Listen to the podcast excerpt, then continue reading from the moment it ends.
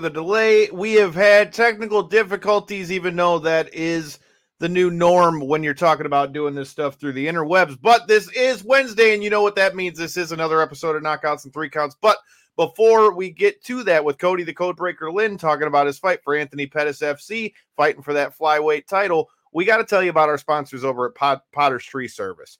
Uh, Potter's Tree Service are the people to go to if you need tree removal, tree trimming, chipping service, storm damage cleanup, walnut logging, lot clearing. All that stuff can be found at the website that's in the description. But hey, I can tell you what Potter's Tree Service can do, but why don't I just show you? So I'll check out this uh, little commercial from our sponsors over here and get to the show.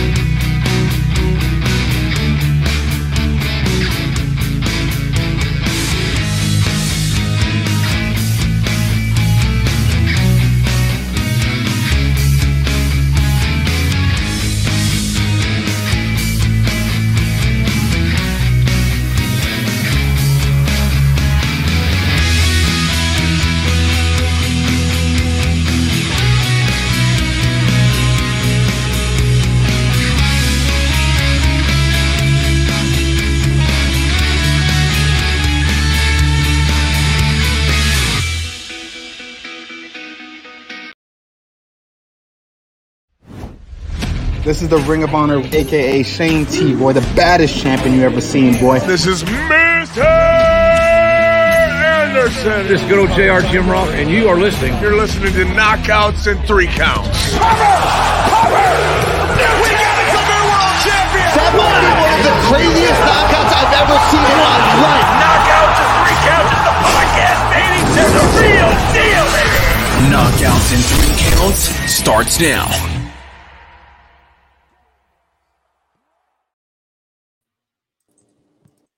And just like that, we're back at it. This is Knockouts and Three Counts again. Sorry for the delay. My internet decided to take a shit right when I got to the studio. And since I got, uh, you know, one of those shoot jobs over at the post office, I was a little preoccupied. But without any further ado, we've got the return of our guy, Cody the Codebreaker Lynn, before he steps into the cage for Anthony Pettis F C and tries to go get himself some more gold.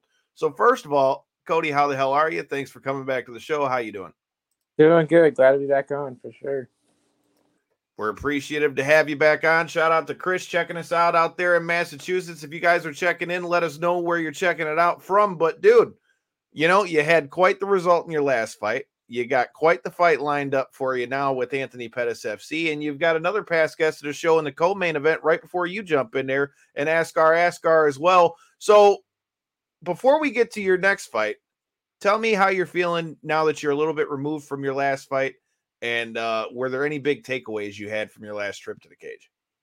Um, yeah, obviously it went my way. It was it was a good win. Um, hey yo. But, but yeah, the, the takeaways. I mean, I still learned a lot from the fight, even though it was three minutes. I always learn a lot from, from every fight. Um, I think the biggest takeaway, honestly, is uh, Dan was willing to come out and train, and like we we got to talk a lot, sit down, and just talk in general about M M A and, and different things and, and train together. So I think out of the whole experience, that was probably one of the, the coolest things, was fighting someone and then be able to train with them. And, and we're both very humble, you know, we both understand the sport. And I think that was a, a big thing, because now he helps me even now, right, for this camp. So honestly, that all in all, it was a really cool experience.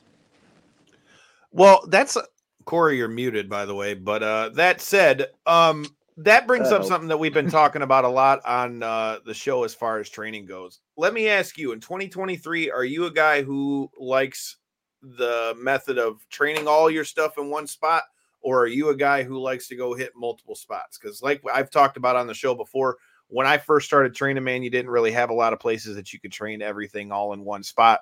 And now you've got a lot of these super gyms that are up and things like that. But we're starting to see more. And ironically, with Askar, Askar, who we just talked about for his last fight, you know, he talked to us about, uh, you know, leaving Factory X and kind of liking to get looks from a few different gyms. What about you? Are you doing everything at Rothwell, or are you uh, kind of hitting the different bases for this camp? Um, yeah, no, I go. So I do half my training at um, at Rothwell and half my training at B F S now in uh, Chicago. Um, it's right by O'Hare. And then also have a boxing coach, which he comes to the gym, but he owns his own gym too. So yeah, I, I try and get the best I can with, with what I have around me, right? Um, and like Rothwell, B F S, my boxing coach, like, it's all good work all around. It's really high level, high quality. So, yeah, I, I try and venture out and, and find what's going to help me become the best me I can be. The one thing I, to spin back before I was muted and went to start to ask the question, but dumbass forgot to unmute myself. Uh, it's got to be such an advantage to your game if you're you bring up uh, training with your past opponent. It's got to be such an advantage oh, to your game if you guys are really honest. We're training with, with V F. It's got to be such a big advantage, actually, like learning your strengths and weaknesses. If you guys are really honest with each other and where he feels as though you felt strong, where as though he felt he had advantages in the fight and stuff, that that's got to lead to a huge advantage in your direction to be able to actually hear that stuff and take it in and work in on those particular aspects of your game. Yeah, one hundred percent. Like, uh, obviously, he's a high level pro, right? Like, he was undefeated mm-hmm. before then, like, he knows what he's doing. He's been in the game for a long time. So, yeah, we, we talk and we, like, oh, you're strong here, you're weak here, or this and that. And, like, we're just, we're honest with each other, you know. Like, nobody's trying to hide anything or be nice. You know, we're, we're trying to be honest to, to improve each other, you know. And that's why I I, I want to keep trying to bring guys in like that, especially, like, to Rothwell and, like, have high-level guys there all the time, you know. Because, um, again, at V F S, I train half the time there. And, like, we already know this guy's U F C, Bellator, or P F L, like, all kinds of stuff. So I just want to make sure everywhere I go, there's always me high-level training partners. Was that your first uh, experience, either training with somebody that you fought or training with somebody and then happening to fight them? Um, yeah. Um, yeah, I think that's the first time I ever, like, fought someone and then actually trained them. Like, I've talked to people before, like, oh, we should train together. That never really happened. This is, like, the first time I actually fought someone, and then we actually ended up training, like, a month later. Well, and I mean, the thing is, you always hear people talk about in fights, like, you know, you learn so much about the person you're in the cage with and gaining that respect from being in the cage with somebody. I mean, it's something that you're seeing a lot more of in twenty twenty-three. And you talk about V F S. I mean, you, that's a gym that, if I'm not mistaken, they got Julianna Pena over there. They got Bilal Muhammad's over there. I mean, you talk about high-level training. I mean, you don't really get too much higher level than that when you're talking about somebody like Julianna Pena, who was one of the ones to be able to dethrone Amanda Nunez, and Bilal Muhammad, who many people, myself included, either consider the uncrowned welterweight champion or the guy that's been yeah. shit next for quite a fucking while. Yeah, he's coming for it. He's coming for it, for sure. I'm, I'm ready to see it. I want to see – I don't give a damn if it's him versus Colby. I don't care if it's him versus um Leon Edwards, man. I just want to see this guy get a title shot. That's all I want to see. He point. deserves it, man. It's been mm-hmm. forever. He's beating everybody, you know. Like, give him the shot already. Uh, I feel bad for him too, because it was like that last one was his title eliminator, and then yeah. because it took it took so long to book the actual title matchup that it feels like that fight was so long ago that it's like, Does does he now have to kind of fit in another one because of that, or is the promise still kept even though it's, you know, a year plus in advance now? Yeah, that, they just need to give it to him, man. Like, they keep skipping over him. Like, oh, this guy needs this guy's. No, man, he's he's they beat everybody right now. Like, who else is it beat besides the champ? You know, like, give him give him the belt, man. I I couldn't agree more, dude. That's pretty but, much. I mean, the only thing that's left for him at when, this point. Yeah. When they were when they were calling for that uh, Kamaru Usman fight with him, I was like, that would be a that'd be a good one. But yeah. with Kamaru potentially staying at one eighty-five now, it I, I, it changes the whole landscape of the division. So Gonna have to see how this plays out, but you know, that's another thing to talk about in and of itself. I mean, we talked a little bit about your last fight. You're stepping into this fight here now for Anthony Pettis F C. You're going to be fighting for the flyweight title. First of all, talk to me about getting to fight on a stage like A P F C and it being in, you know, your home spot out there in Milwaukee like that. I mean, it's, you're going to be able to have a lot of your fans around and a big platform with them being on U F C Fight Pass. What are your thoughts uh, headed into this fight and having such a high-profile fight after your last performance? Yeah, no, I, it's I'm very grateful for it, right? Like, it's a big opportunity. Fighting for A P F C, like, they're growing. I mean, you see the names, the guests they're bringing in. You know, Anthony Pettis is doing the right thing and giving everybody opportunities to, to really showcase themselves, right? He's giving the platform, you just got to perform, and, and that's my plan. But, like, I've tried not to get too much into, at least right now, get too much into oh this and that uh he's gonna be there, they're gonna be there, there's gonna be all these people watching. I just gotta focus on what's what the task at hand is, and that's Dylan Cox, where I gotta defeat him.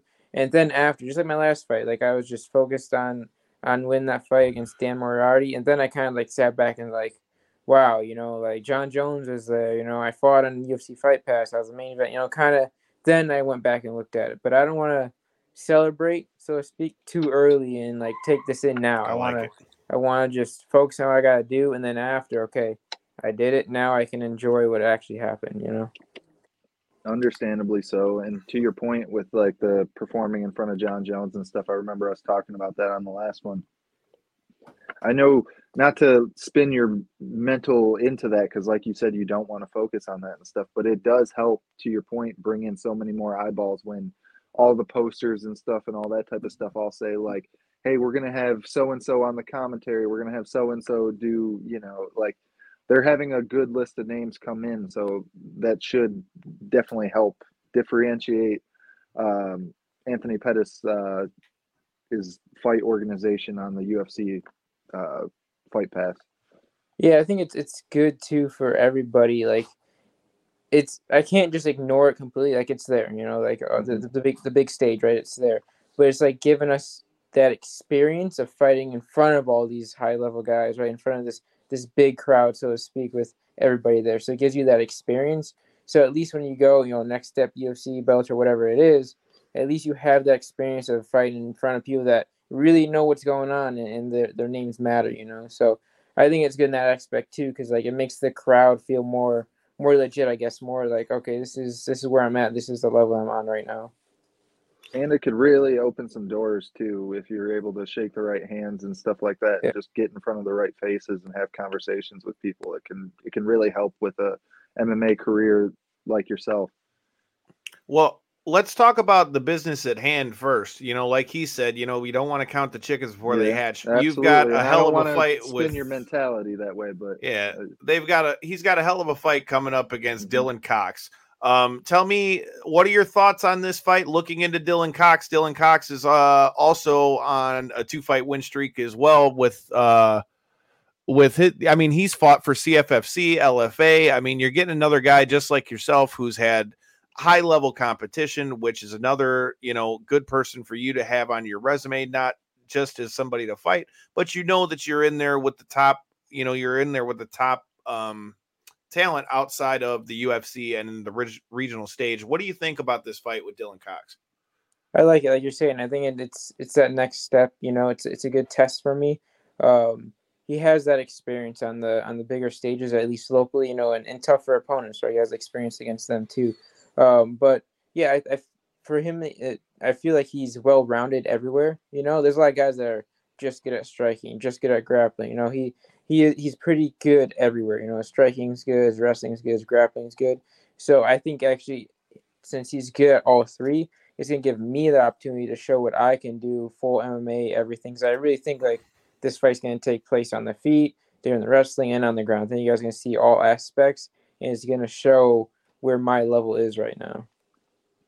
With mentality wise, when you're going against somebody like that, that you consider well-rounded, what, what's your focus on that? Do you go in there expecting to use like your specialties, or like you say, do you try to kind of more bring your more well-rounded game to somebody else's already well-rounded game?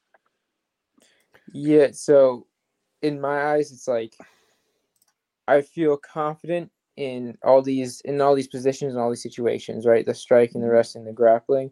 So I'm not gonna force anything, you know. Like, I feel confident in my skills, so I'm just gonna let it play out. You know, I'm not, I'm not going to, I'm not gonna say, oh, my striking's way better, I'm keeping on the feet, or my grappling is way better, I'm bringing to the ground. He's good everywhere too. I feel like my skill set is, is better, right? So I feel like I can use that in every aspect, and then wherever it goes, it goes. I'm not gonna try and force one thing, because when you start forcing things, it's not gonna work, right? So I'm just gonna flow, and then whatever happens happens in the fight. So with that said, do you expect in this fight to end in another finish for you, or do you think that this one's got the potential to go, you know, the full five rounds and be a war for you, since it's a title fight? um I always expect to finish, honestly. I, I, out of myself, that's what I expect for myself, you know. When I go in there, anytime I, like, you know, you always think about the fight over and over and over every day as leaning up. I never, like, in my head have, oh, this is gonna be a decision. I always see myself or think about getting a finish, you know. That's just my mentality, you know. Like, I, I don't like going to the judges, whether I dominate the three rounds, five rounds, or or it's back and forth. I just I want to get the finish no matter what, right? So sure, any fight could go to decision, right? He's tough. It there's very well go to decision, but in my head, in my eyes right now, I, I see me getting a finish. And I mean, at this point, I mean, and it's a sad thing to say, and it's one thing, don't get me wrong. Uh, obviously, with us having the pro wrestling background as well, everybody likes to see action. Everybody likes the car crash. Everybody likes the fights when somebody gets in there and you see rock'em sock'em robots. But let's face it, this is a business. You got to win these fights regardless, and that's got to be goal number one. But I would argue that in twenty twenty-three, that it's, especially with what we're seeing with a lot of the people that are getting into the U F C coming from uh, uh, Dana White's Contender Series. Nope. Some of them internet issues biting back. Uh. Uh, yeah, I'm back. I don't know. Internet's still acting up. But to finish what I was trying to say, you know, you see in twenty twenty-three, you hear it talked about um, during the uh, Contender Series every week, that finishes and being impressive in these fights is almost as important as winning them. Because I can't tell you how many people like our guy, past guest of the show, Kenny Cross. You know, the guy made weight twice in two weeks. Beats the guy in his Contender Series fight, and then the same guy gets another shot down the season, and he ends up getting into the U F C. So being exciting is almost as uh, important as getting these wins. So it's good that you have um, that mindset going into it and feeling like a finish is on the horizon with that. But going into this fight, this also makes this camp uh, really interesting for you, as well as your coach, uh, Ben Rothwell, is getting ready to step back into that B K F C ring against uh, Alan Belcher. So tell me about uh, Ben being in camp with you. Has that changed anything for you this time around? Has it made camp any any more tougher, or a little bit more edge to the camp with having him in it? And is there any wisdom that you're catching from him being able to train alongside him right at the top level like that with B K F C? Um, real quick, he's it's fight. He's fighting Todd Duffee, not Alan Belcher. Oh, that's right, Todd Duffee. I was thinking Belcher because they were going back and forth. My misspoke. Fight him, but yeah, but he's fighting Todd Duffee. But um, yeah, I mean, in general, I feel like we kind of feed off each other, like motivation wise. Like, we know we're supposed to be training. You know, if I'm training, he sees that he wants to train, kind of thing. So it's like, it's a little more motivating being in camp with somebody else. You know, especially when like like Ben, he, he's my coach, my friend. You know, like, we're really close. And then wisdom wise, all every day he's he's helped me and, and give me some knowledge that I can use, and it, he just really knows the game so well and guides me through this so well that I trust one hundred percent everything he's saying. Wherever he does, I say, it's just, he says it, I say, yes, sir. And then we move on, because I have complete faith and confidence in what he's doing for me and in my career. So again, like, big shout out to Ben, but yeah, definitely uh, motivating, you know. He has a fight coming up, I have a fight coming up. It, it definitely helps the whole aspect around the gym. How how does that, you know, talk to me a little bit about that. You know, that's something that I've seen a lot through the years, not only with guys that I've trained with, but with the fighters that we've had on the show. Um, how much more peace does that give you as you step into the cage to know that, you know, having been in your corner, you know, you trust that he's going to give you the right advice. You're not worried about, you know, what you're getting in the corner, because you know, with a guy that has that level of experience, Um, that he knows what time it is. How much of a calming factor is that for you inside the cage?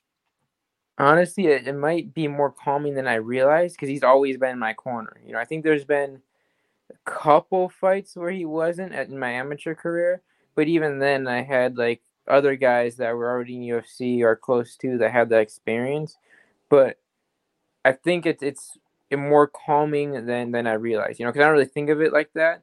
But because I've never had someone in my corner that like didn't know what was going on, you know. So I think I'm just uh, kind of, I guess, to say ignorant to that, you know. Like like I've always had it in my corner, so I don't have to, you know, worry about that. But yeah, I never thought about that. That's a good way to, to put it. I mean, it's just something that goes into the game. Never something to where you're like overcalm by any means. But like you yeah, said, yeah. I mean, being around fighting, you know, you'll see, you know, you'll see people change coaches over and over again, even on the regional scene.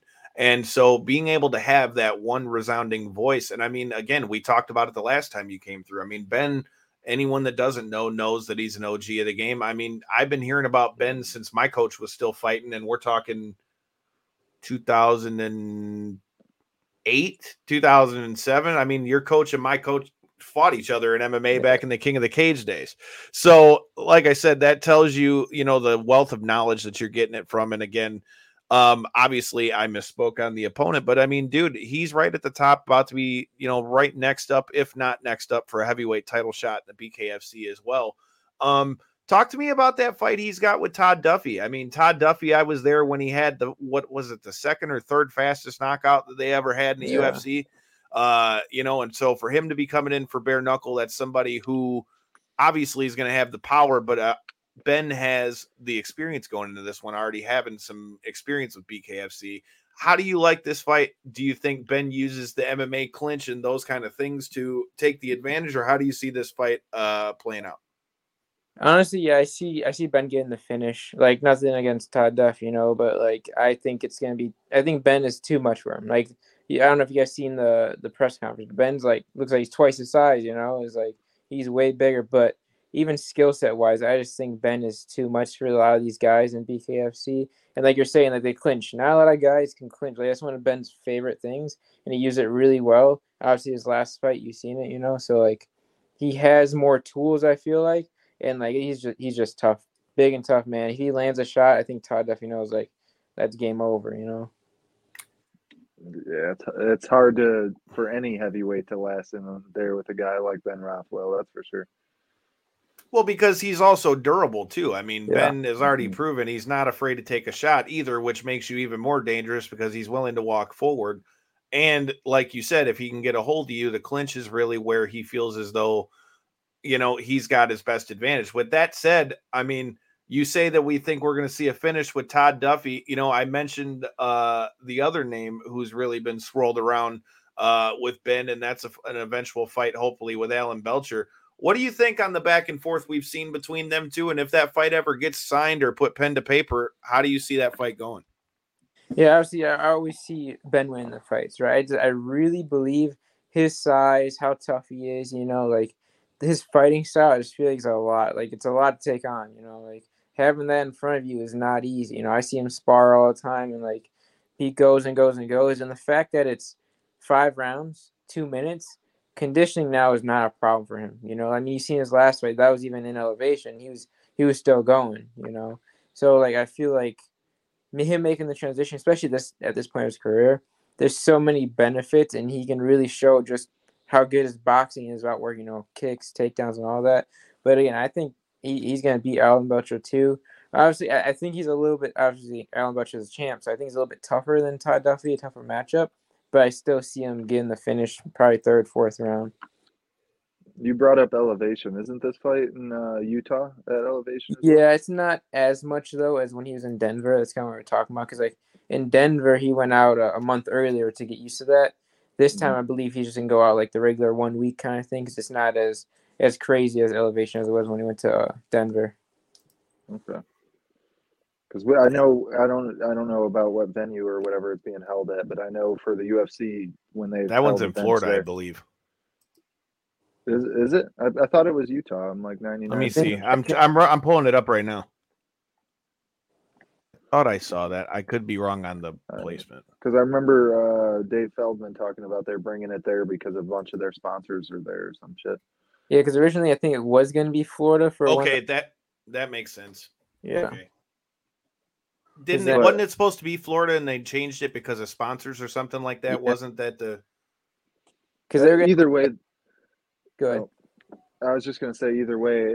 The reason why I brought it up is I know, like you said, this one being at a lesser elevation, that's definitely good for somebody like Ben Rothwell, big guy. I'm sure that takes a lot to get that type of, of uh, body uh, adapt to uh, altitude. But that being said, um, I know when the U F C has ran events there, they you definitely see it take a toll on some of them guys for sure. Yeah, that's a big deal. I trained there, it was a while ago, but I trained to.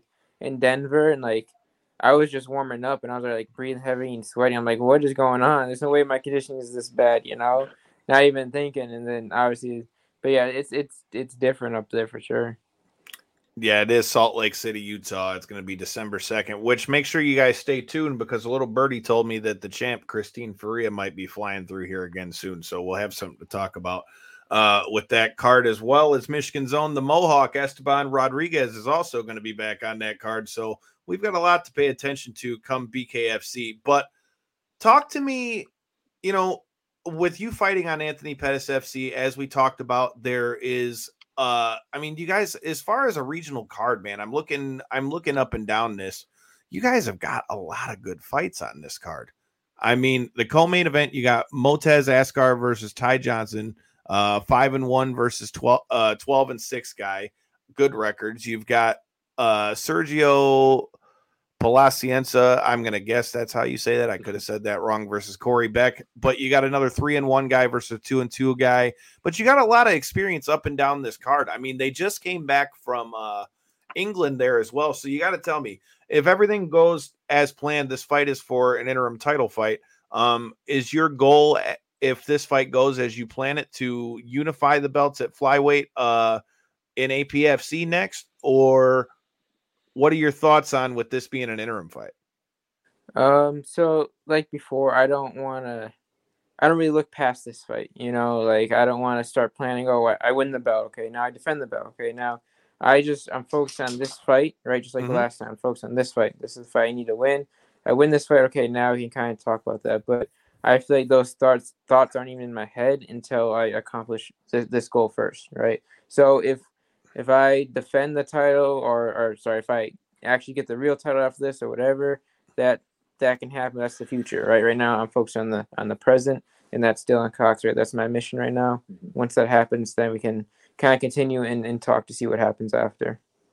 I mean, beyond what it means for your career and stuff, but personally, what it, what does it mean for you right now to win a championship on a level like that in uh, Anthony Pettis' fight, fight organization? Yeah, I've never fought for a title ever, amateur or pro, right? It's my first wow. title ever.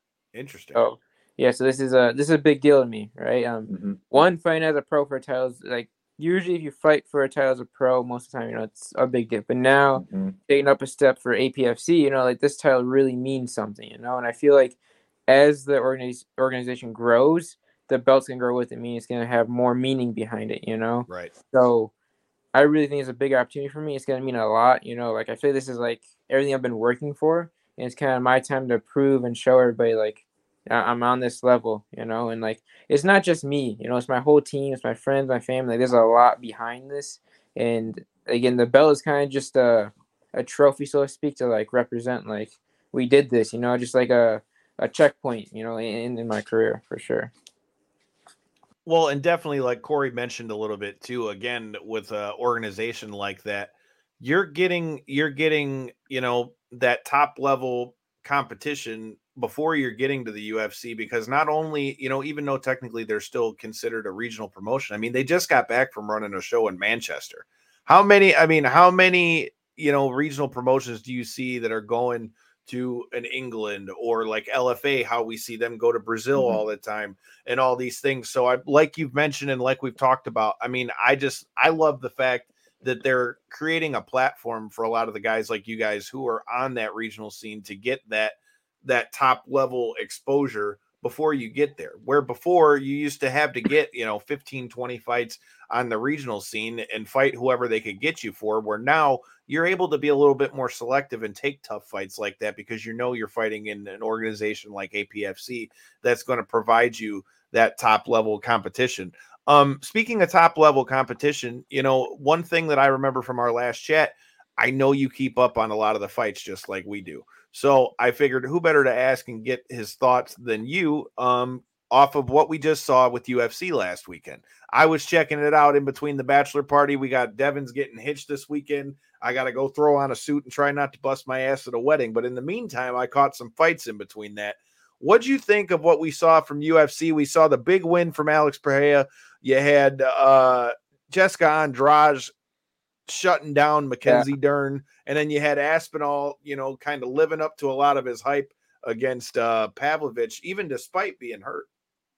Yeah, that whole those last three fights were just crazy. Like, I thought Mackenzie Dern was gonna do a little better. Like, I knew it was a tough fight for her, obviously, but like how the commentators were saying, like her striking looked like it degressed, like it got worse somehow. And I was, I mean, I, she's got to adjust something because that was obviously her ground game's really good, but if you don't have the striking and wrestling to get to the ground, that doesn't matter, you know. Mm-hmm. So I mean, Jessica Andrade did a good job, you know, shutting that down. Um, and the Aspinall, that that was that was crazy. Like, well, it was like what two minutes, a minute maybe, right? Into sixty, sixty something seconds. Yeah, like that's that's insane. Especially and the yeah. leg kick she ate too, man. Like she didn't check none of those leg kicks. Yeah, at all. there there was no like I don't know. It it was weird. I think she was just chasing her, trying to swing well, and land something. There was no nothing behind it.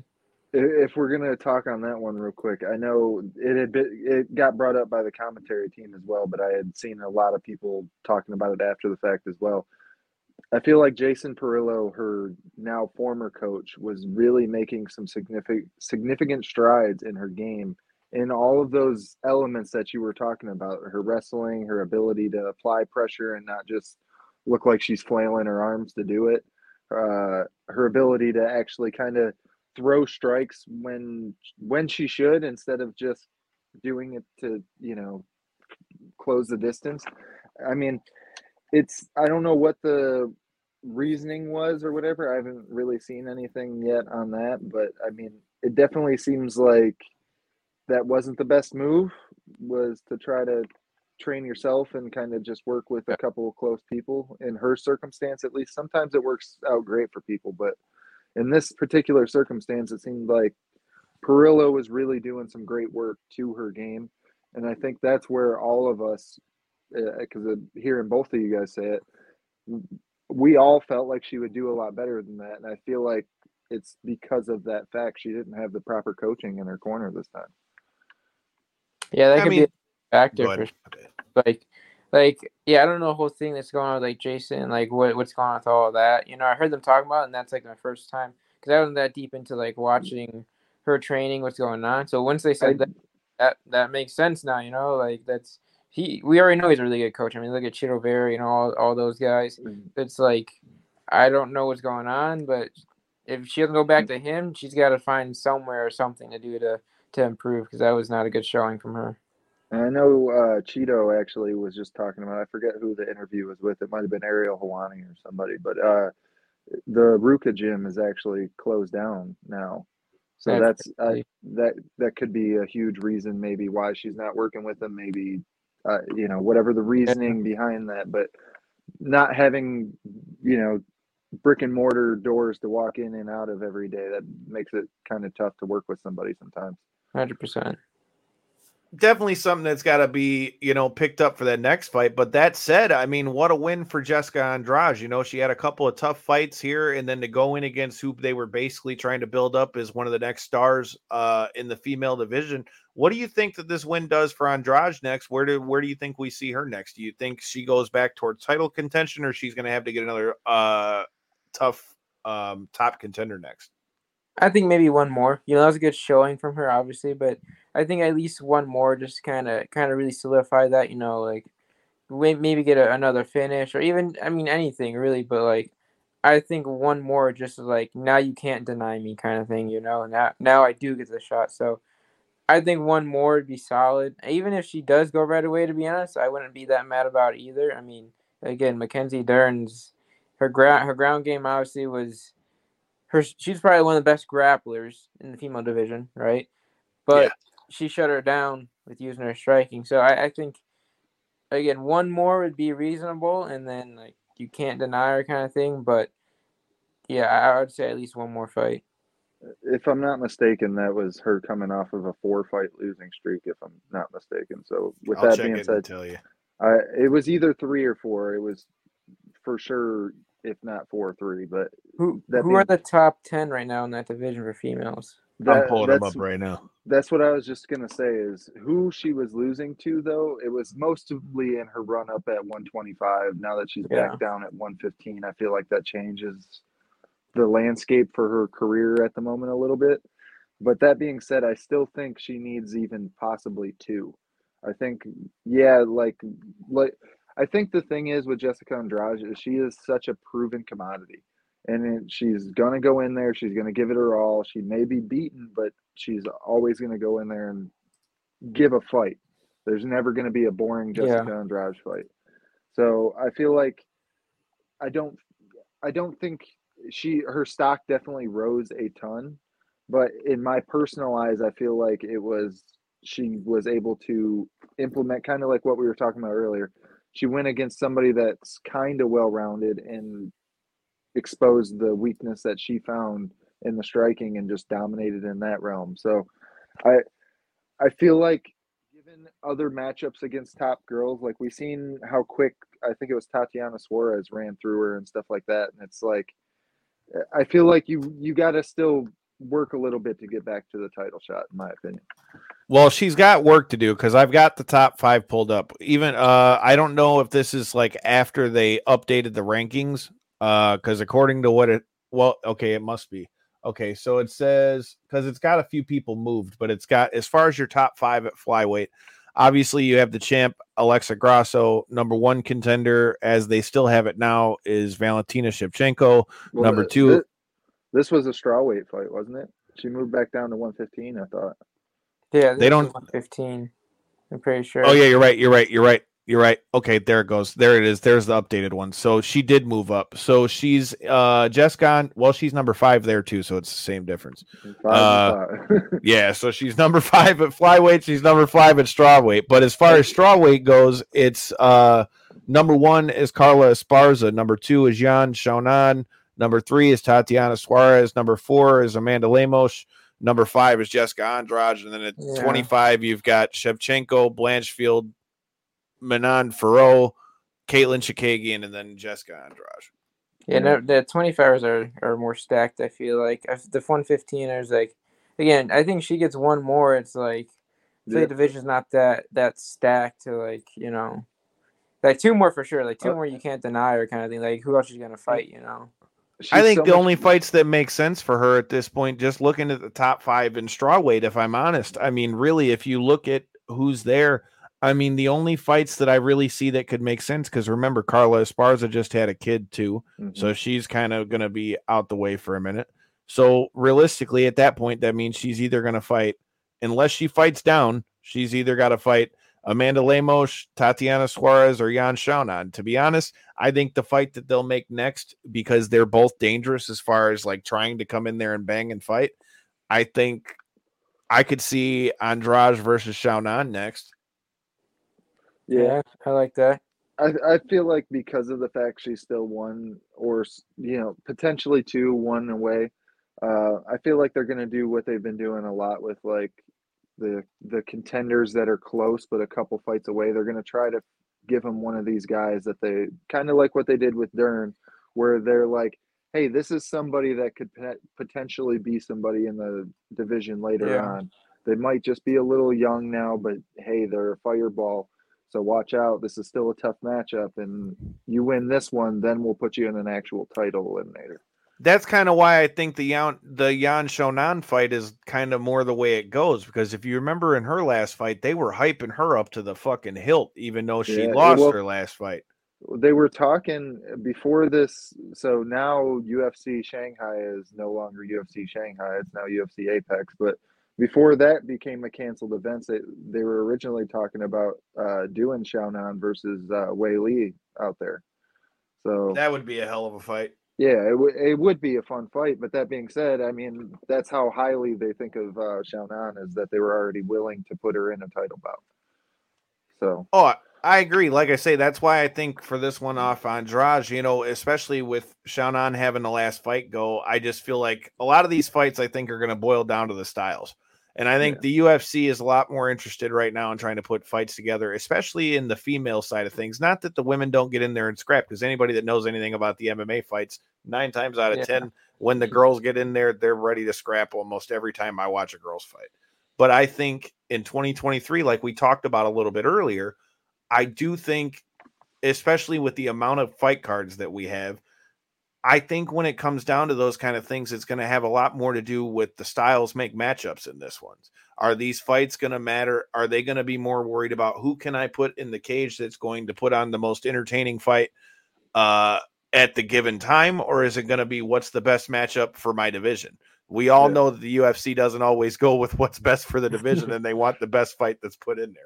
So for yeah. me, that's why, to me, that's the one that sticks out. But you could go any which way with those. Um, Now that we've talked about the ladies, before we get to the main event, man, I just want to say for everybody that was at that bachelor party, I told y'all motherfuckers to watch out for Tom Aspinall, and everybody wanted to say, Pavlovich is a dog. This is going to be a tough fight, which I totally one hundred percent agreed to that. I thought that was the case. But to find out that the guy didn't train for the last two weeks of his fight because his back his back's all fucked up, and then to go in there and blow through Pavlovich like that, I don't think John Jones wants to smoke with that kid if uh, he doesn't get the Stipe fight. I'm just putting that out there. Yeah, even on the two-week notice, like I, I was still going for him. You know, like he, he's so athletic for a, for a heavyweight. I mean, he moves so well and he's so fast. Like I really like him. And obviously, like his opponent has a lot of power, but I was rooting for him. And then to find out that his back was in it too, and he wasn't training, it's like, dude, like. How can you not imagine like what he guy? does if he's training? Exactly. Like, hot damn, if he does that with no training, I'm scared yeah. to see what this dude does with a full camp. Yeah, one hundred percent. I feel the exact same way. I mean, like you said, just the athleticism and quickness that he has at heavyweight, man, it's just wild. Like, you've seen the one two that he threw to finish the fight, and it was like his other fist wasn't even gone out of, like, the frame yet before he was already, like, landing the finishing blow. It was like, The the snap snap of his one two was like, you don't see that type of stuff at heavyweight. It it really was. It was just, and to have, I know it was only it was a very quick fight, but he Pavlovich landed that one serious shot leading right probably ten, fifteen seconds before uh, the finish, and to have your t- chin tested and then to then lead into that kind of finish, it was like in basically in. Uh, Aspinall's first exchange, really, he was able to get him out of there. So it was, it's crazy, man. That that's heavyweight for you right there. Yeah, the crazy part is like he was, you know, out of shape, so to speak. You know, not training, two week notice, and he still looked that fast, that agile. So like, again, like a full camp, even give him six weeks. You know, like that, that he's gonna be very, very dangerous. He's only improving. Yeah. Okay, seen... so go oh, ahead. Go ahead, Kyle. I was going to say, well, with that said, I mean, now we know John Jones is out with that pec. What do you think happens? Do you think he tries to go after Stipe, or do you think if they try to tell him, we just want you to uh, uh, unify those belts, do you think that that's a fight that John Jones takes? Because I'm going to be honest with you. I said this on the show, and I don't mean this as any slight or anything of the sort. My whole thought the minute that he came up to heavyweight was, I'm going to come in, I'm going to win the title, I'm going to beat Stipe, and if I beat Stipe, I'm done. Because then he would he would have beat arguably who most consider the greatest U F C heavyweight of all time. I kind of feel like that's what was on his head. And then when he got hurt and this fight got announced between him and Pavlovich, I'm like, man, John Jones is going to have to get in there with a fucking killer regardless of who wins this fight. And to know that Aspinall went in there and was able to do that with a hurt back, man. Me personally, I don't know that John Jones takes that fight if this Stipe fight doesn't happen. Yeah, I wouldn't be shocked if he puts that belt down. It's interesting. One is like, yeah, that was for sure John Jones' game plan. You know, he beat Stipe. Like, I think he was just done, you know. And now he's off for, let's say, a year, you know, because it's nine-month recovery. So let's say a year. Like, is John Jones, is he going to come back for sure for that one more fight, right? Is Stipe going to wait? And then it's like, I don't think Stipe wants to fight anybody besides John Jones. So, like, if neither of them come back, so what well, he was pissed that they did that fight for interim title fight. He yeah. said, "How the fuck does this become an interim and I'm not in the title fight?" Which I, for one, was in the camp. The man's got a point, because I feel like Stipe Miocic is like the most shit on heavyweight of all time. Like, they talk about him as the greatest U F C heavyweight, yeah, yeah. but he never gets his rematches when he's supposed to. Like, you, like, there's never, like, I mean, I know this isn't pro wrestling where there's, like, guaranteed rematches and all that kind of shit, but I mean, all I'm saying is it seems like every time it comes down to Stipe, Stipe will go out there and fight everybody, but he don't never get, you know, like, Izzy got the immediate rematch. You had, I mean, you could go down the list of people who got an immediate shot after, and I feel like Stipe has always kind of got the shit end of the stick. Yeah, yeah, for sure. I, I feel like they, they do... Like, he does all these things, like you're saying, they talk about he's the greatest, and then anytime, you know, and, like, something good happened for him, it's kind of like, oh, we're just going to go with this guy, or, or do this instead, you know? I'll leave this as my last thought on the heavyweights before I get your thoughts on uh, Yuri and Pereira, but look, man, I'm a, I'm going to put this flat out and simple. Like I said, I don't know that John Jones wants to take that fight, and like you just said, Uh, you know, they always talk about Stipe as he's the greatest. If think about if this fight with John Jones and Stipe doesn't never happen.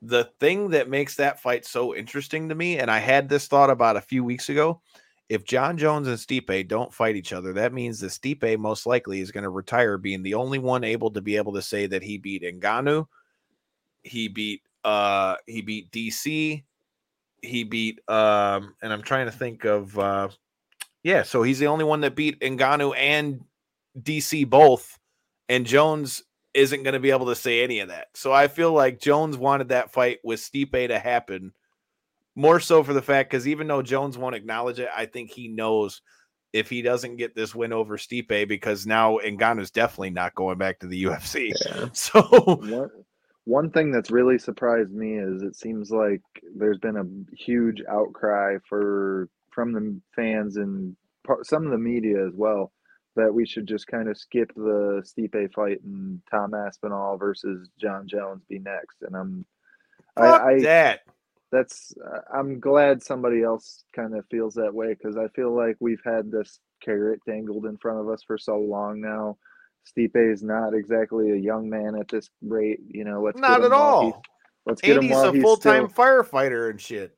Yeah, let's get him while he's still got some meat on the bone, and let's make this matchup happen. So that I, I'm in love with Tom Aspinall's skill at heavyweight. I can't wait to see what he takes the division to here in a couple years, because I think he will have a long run. That being said, I still want to see that matchup first. Yeah, I, I for some reason I feel like Aspinall won't won't mind to like let that happen. No, he'd you know, be like, smart to let it happen. It's a yeah. bigger fight for him when he gets yeah. the fight at this point, exactly. in my opinion. Yeah, I, I don't think he would mind to, to wait. You know, like, the risky part would be, like, he takes one more fight in between, because, you know, like, it's a long time. Like, he loses caught. that one, then what, you know? But, like, I don't think he's going to be the guy to wait, you know, a whole year. So if he takes at least one more fight, wins that, then, yeah, like, and then that fight does happen, and he beats John Jones or, you know, whoever wins the fight, then, like, yeah, he's going to be one of the biggest names names in M M A for sure after that. If no they do run, if they do run a, a second interim fight in the span, who would you like to see uh, in that spot? Well, that's interesting. I I would have to look at the heavyweight division. Who who's the top? Who's like the top five right now? I'll pull it up right now. I got it up here right now. You got Almeida coming off that lackluster victory. Yeah. You got Blades, who I feel like is the most interesting one, just because of the fact that the injury happened with Aspinall in the Blades fight, so it's kind of unfinished business. Um, you got Pavlovich. The top five at heavyweight is Tom Aspinall, Cyril Gane, Sergey Pavlovich, Stipe um, Miocic is number four. Jones is the champion, so he doesn't count. Yeah. So number okay. one is Tom Aspinall, number two is Gane, number three is Pavlovich, number four is Stipe, and number five is Curtis Blades. I mean, to be honest, the only fight out of that top five that makes any sense for Tom Aspinall to take, if the name on the other side of that contract is not John Jones, would possibly be Cyril Gane. But with the way John Jones blew through him, I don't think that that win has as much cachet on it if that's the way it goes anyway. Yeah. Yeah, that's, that's... I feel like there's there's time, too, to build up to that matchup because I feel like Ciryl Gane still hasn't reached that peak in his game yet where I feel like Tom Aspinall it, is steps ahead of him in uh, certain aspects of his game. I feel like if you let that matchup brew for a little bit longer and maybe have it happen in twenty twenty-five or some shit, I feel like we'll see a better version of that fight. Yeah, yeah. I agree. All right. Last one I got to get you out of here on. I know you were watching it. Again, I told y'all motherfuckers this is how this fight's going to go. I think Pereira at two oh five is going to be a fucking problem. I Here I said it. You heard it here on the show. Uh, but, dude, so Pereira gets him the dub over Yuri Prochazka, gets him uh, the belt here at light heavyweight. I'm just saying I'd like to see him and our guy Sweet Dreams uh, mix yeah. it up here real quick. I I would like to see that, but what were your thoughts on Pereira's performance, and what do you think of him saying he wants to fight Izzy again? Initially, first thing I watch is he still looks huge at two oh five. It made no sense. Huge! How do you still look that big at two oh five? But, no, I figured it was going to be something like that, just because he's a sharper kickboxer, you know? Like, yes, you can be wild and crazy, but if you have someone in front of you that's that calm and that confident, it's like something's going to happen, right? You're going to get caught with something, you know, kind of thing. So I think obviously he had a good game plan, and like that's kind of what was at least expected on paper. You know, anything can happen in a fight, but that's kind of kind of how I seen it playing out. Um, and then, yeah, him – fighting Izzy again, I mean, is it necessary? I don't know if he – He wants I think to. In Pereira's mind it is because Izzy got his rematch and yeah, he wants but, a rematch now that he lost. But yeah, I mean they fought so many times and he's still up, you know. So it's like if he wants it just to for himself, I mean go for it, you know. But like, is it necessary for like you know the fans and everybody? I don't, I don't think so really. But again, that's on him if if he needs it mentally to to get that win back. You know he's competitive. We're all competitive, so it's like I can see why he would want that rematch again. With oh, the can... way that, with the way that the light heavyweight belt keeps changing hands so much uh, over the last couple of years, with the Glover run, the Uri run, now um, uh, Poetan's run, you had our boy Michigan man uh, Jamahal Hill's run there uh, cut short due to injury. Do you feel like this was really solidifying who's the best at two oh five for the moment? I, I don't think so. That's what I'm saying. Like I don't think so because like. I feel like the belt right now just like in ran through like whoever's like winning in a fight right now is like the champ at, at light light heavyweight, you know. So I feel like he won the belt, but yeah, I feel like he needs like one more, you know, big fight, big win, like again, like Jamahal Hill, and like to be like, okay, now I'm the champion. It's kind of like the I guess the interim, you know, so to speak, kind of thing, um, right now. So yeah, I think he needs like one more big win to like really say he's the champ. I agree with both of you guys on that one because that's the old saying you always heard. I mean that. Take it back to the pro wrestling side of things is something you always hear from a day. I mean, you could be a champion, but you're not really a champion until you defend that belt. So, I mean, I agree with that one hundred percent. That's why, for me, I think the fight to make out of this, depending upon when Jamahal is able to be healed up, I think Pereira versus Jamahal is the way to do that fight, especially because Jamahal had to give up the title like that as well. And so since there's not anybody as like a dominant longtime champion for him to come back to, I think that's the fight to go with, but either way, dude, I mean, it's a hell of a statement for uh, Alex Pereira. Uh, I definitely am looking forward to seeing how this plays out and goes for Yuri as well. Uh, one more quick question on while we're on that fight. Do you, how do you guys feel about that stoppage? Yeah, I have no problem with it, especially once Yuri didn't contest it either. That, that's what I was going to say. Like it looked early at first. But then when he didn't like complain about it, it's like, well, like he's the one in there. He's the one that felt it. He's not complaining. Mm-hmm. Then it had to be a good stoppage. So, yeah, I agree with that for sure. I, I, I posted something really uh, critical of Mark Goddard because I feel like he's been fucking up a lot of title fights lately. But uh, that being said, uh, I I do looking back now that, like you said, he didn't really like go in defensive mode and stuff. But I feel like with – as much as you got to remember, he got dropped right before he started throwing the elbows. Like I didn't even notice oh. he got dropped like that in the beginning when he first went down. Like I I didn't realize, oh shit, he went down to a knee before he started dropping the elbows. Yeah. I thought he was just trying to take him down. And then when you see it on the replay, he's getting, he got clipped on the way in, dude. And then he yeah. landed about six or eight elbows on the side of his head. And I, again, to me, what it boils down to is once you see that video of Yuri putting a video out himself saying that Mark Goddard made the correct stoppage. Look, if the guy who's getting stopped says that that's a correct stoppage, who the fuck am I to say that it wasn't? Now, if it were something like that and the guy gets up and he's complaining like, what the fuck, I could still fight, I mm-hmm. could still go, or whatever the case, now you've got something to talk about. But when right. the guy himself comes out and puts out a video and straight up says, no, Mark Goddard made the right call, I was buzzed after he dropped me, which is essentially what he said in that video. Mm-hmm. I mean, I, I don't have any problem. That one I have no problem with, because if the guy who got hit is saying that he's okay with it, to me, then that was an okay stoppage. Now, if it were something like that to where he just popped back up and he said, man, you know, okay, I got clipped and it was a flash or whatever, okay, you got a leg to stand on. But the fact that Yuri mm-hmm. has straight up come out days after the fact and said, hey, well, I think Mark Goddard did what he should have done, I don't think anybody's really got a pot to piss in on that one. Yeah. Uh, for me, uh, sure, you got to let them title fights go just a little longer, though. I, I just just a hair longer. You, you just uh, you got to let it be decisive. I understand what you're saying, Kyle, and I understand the fact that the fighter themselves said that, but it just leaves it leaves such wiggle room with.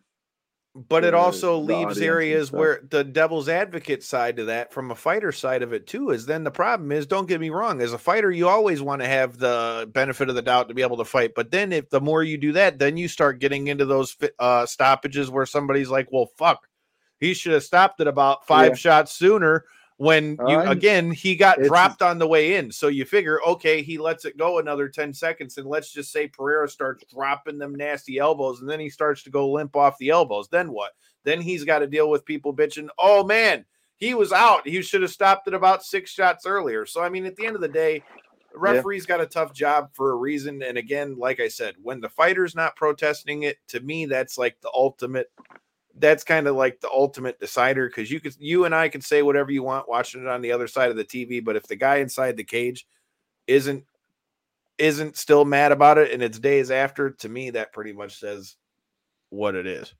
But that's just me. But we have kept you long enough, my man. Before we let you get out of here, let everybody know where they can check out the fight, when the fight is, where they can watch it, and if you got any last words for your opponent, let them know.